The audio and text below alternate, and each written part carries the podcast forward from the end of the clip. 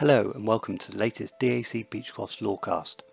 My name is Martin Holmes, partner and head of market strategy for property in the Claim Solutions Group of DAC Beachcroft. In this episode, Jonathan Bingham, a partner and head of our property recovery team, is joined by Andy Drinkwater, a chartered civil engineer, to discuss how to pursue a recovery for property damage following a flood. Hello and welcome to the second part of our podcast on flooding, causes, prevention and recovery. In this part, I will continue with my discussion with Andy Drinkwater, focusing on the subject of recovery. So, when, when a property is damaged by a flood, often in the majority of incidences, this is attributed to an exceptional weather event which couldn't have been avoided.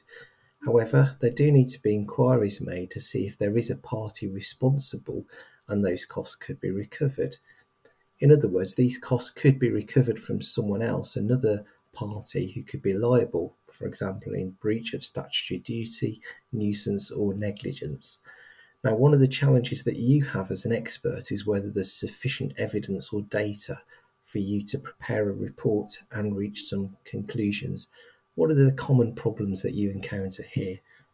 Thank you, Jonathan. One of the common problems is actually having sufficient data to actually assess what actually happened. Um, I've come across cases before where people have said, oh, uh, Mr. and Mrs. So and so got flooded. And they said it's because of the following reasons that the neighbour across the road or the farmer down the road doesn't keep his ditch clean or something else happens or the council they never keep their road gullies clean and we've complained about it but they've never done a thing about it. And i say well okay um, where have you got the evidence of this? Um, do you have evidence of actually contacting the council or contacting the farmer? Do you have photographic evidence of what the ditch was like before the flood? Do you have evidence photographic evidence during the flood um, well, not really. Yeah, yeah, I've got a picture of the flood here, and it's a picture of the house being with water in. I say, well, okay, we know you got flooded, but where is the evidence of where it came from? Do you have any pictures of the road gully with the grass growing out of it, as you said it was? Uh, do you have any pictures of the, the, the ditch, which was full of branches and twigs before the storm occurred? Uh, oh no, but it, it but that was the case. So can you not just write a report to say that was what the problem was? not really. no, I, I, need some evidence. Um, or you get oh, it was a very heavy storm and that caused it. Well, when what time of the day was the storm? Oh, I don't know. It was it was after breakfast, mm, but it was before about three o'clock in the afternoon. Okay, that's not narrowed it down too much.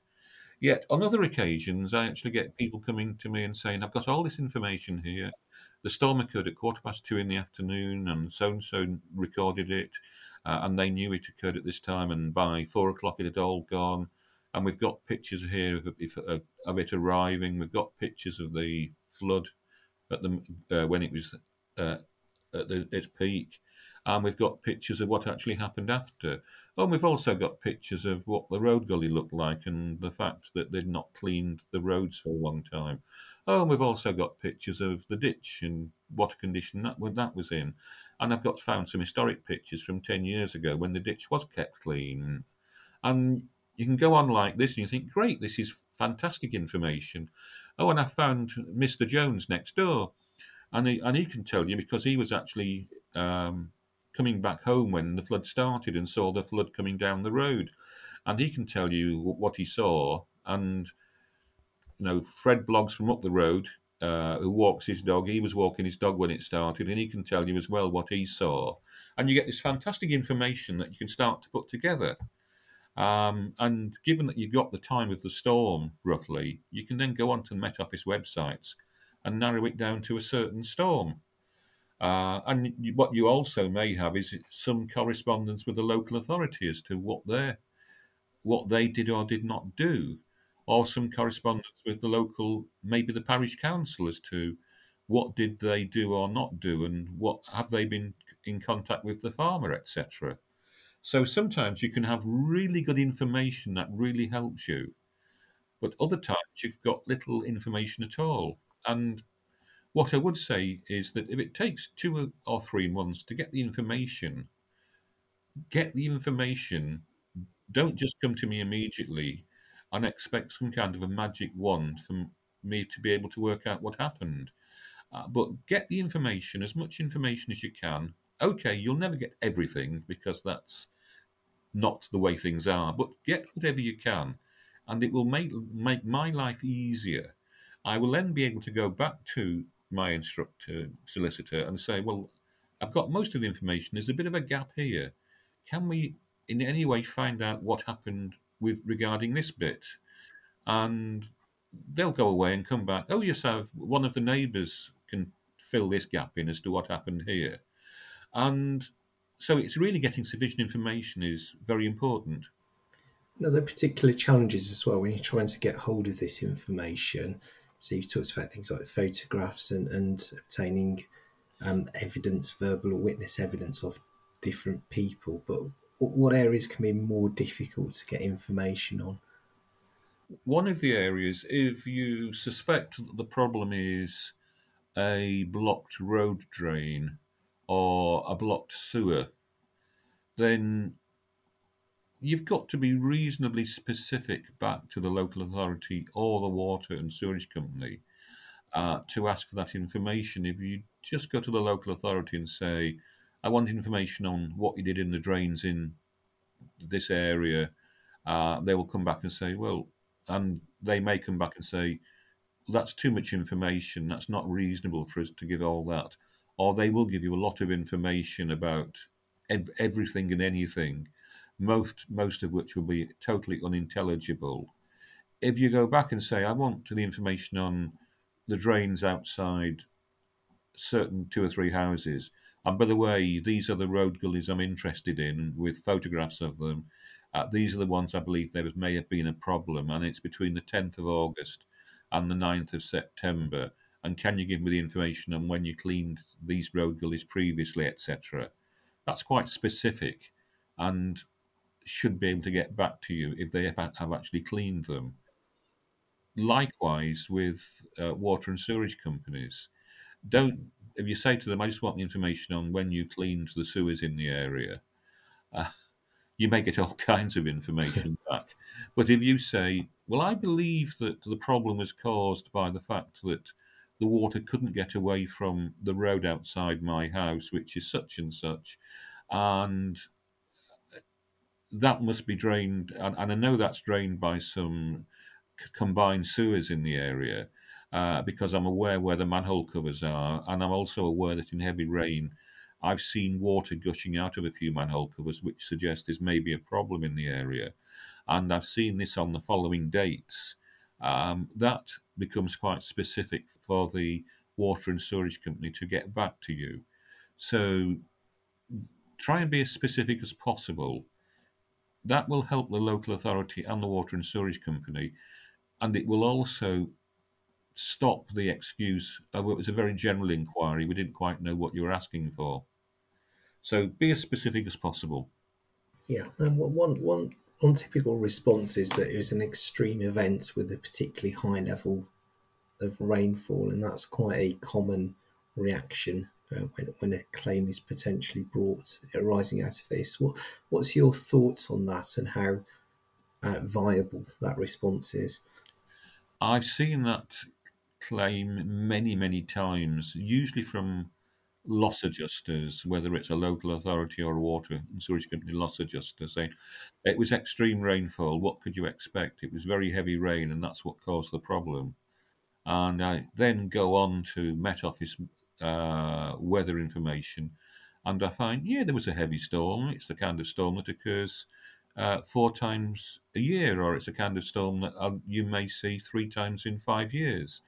Well, okay, it was heavy, and you wouldn't want to be walking the dog in that rainfall, but it wasn't exceptional, um, and the system should have been able to cope with it. If, on the other hand, the storm was a storm of 25 millimeters in an hour, or maybe a storm that occurs once every 10 years or once every 15 years or something like that, then that's maybe uh, a case where the rainfall was the reason. But just because oh it was a very heavy storm and that's what caused the flooding.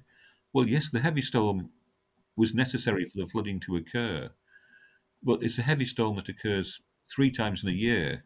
That shouldn't have caused the flooding. Something else was going on as well. So it's a very much overused thing about the heavy rainfall. It really is.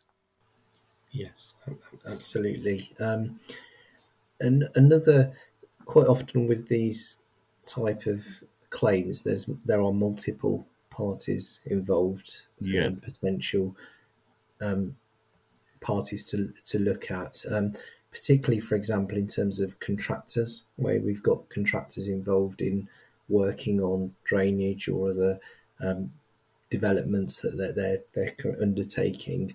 What are the typical issues that you find when you're looking at the involvement of contractors? Right. Well, there is there are new build properties, and I'm not just talking about houses here. I'm talking about large properties or commercial type properties. Then there's often an argument as to, well, did the architect specify the drainage correctly? Did the engineer advise the architect on the correct specification for the drainage? Or was it the, was it the contractor that did not put the drainage in correctly? Or did the contractor subcontract the drainage to somebody else because they are mainly a structural contractor? So you've got to go through the exercise of working out, well, what was actually specified um, for this building? Who was responsible for the drainage? Was it the architect? Was it the engineer? what did they actually design? What did they specify? Or if it was a design and build from a construction company, what did they ask the construction company to do? Uh, and that's always a first start to look at things. Um, there's also, I've also had cases where people have been asked to build houses in a certain place and have been told to, well, also do the drainage design, do the foul drainage design, and do the surface water drainage design from the property alone.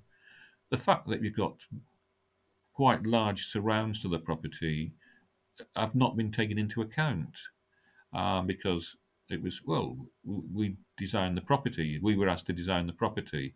Uh, we weren't asked to look at the surrounding areas. Well, who was? Well, nobody seems to have been. Um, or cases, well, we were asked, another case, we were asked to design the property. We did. Uh, what we did was fine. Um, but nobody actually asked us to look at the issues of if the sewer surcharged in the area, would it come back into the basement of this property? And you think, well, isn't this fairly obvious? But you then look at the contract conditions of what the architects or the engineers were asked to do, and you then start to think, oh, well, there's actually gaps in this here. Uh, nobody seems to have thought about this particular problem. So what you do find is in new build properties, there are so many different parties involved. It can be quite take quite a long time to get to the bottom of it. Another one you find in multiple causes is where you're never sure whether the cause is the highway drain or the water and sewerage company with their sewer, or is it the uh, is it the farmer with his ditch? all three are in the area. Now, which one flooded into which other one? And trying to work out, well, who flooded first into and who overwhelmed who? Was it the ditch that overwhelmed the highway drainage system? And did then that flood and it got into the foul sewer system? It can be quite difficult sometimes working out what the chain of events was. Hmm. Yeah, there can be many complex elements in, in causation and one thing that we will come on to do in, in a future podcast is look at the legal issues around causation, particularly where there are multiple parties in, involved. Um, another area that can be a particular difficulty is where you've got neighbour disputes, and we've all been involved in those over the years, and they can be very challenging. What, what's your experience in dealing with these different conflicting um, interests between neighbours?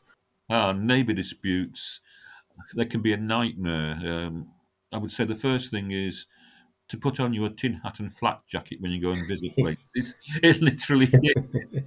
what you find is that there's quite often neighbours are so uh, are so intent on getting one over their neighbour because they believe their neighbour caused the problem, uh, and I'm going to nail them because they did this to me.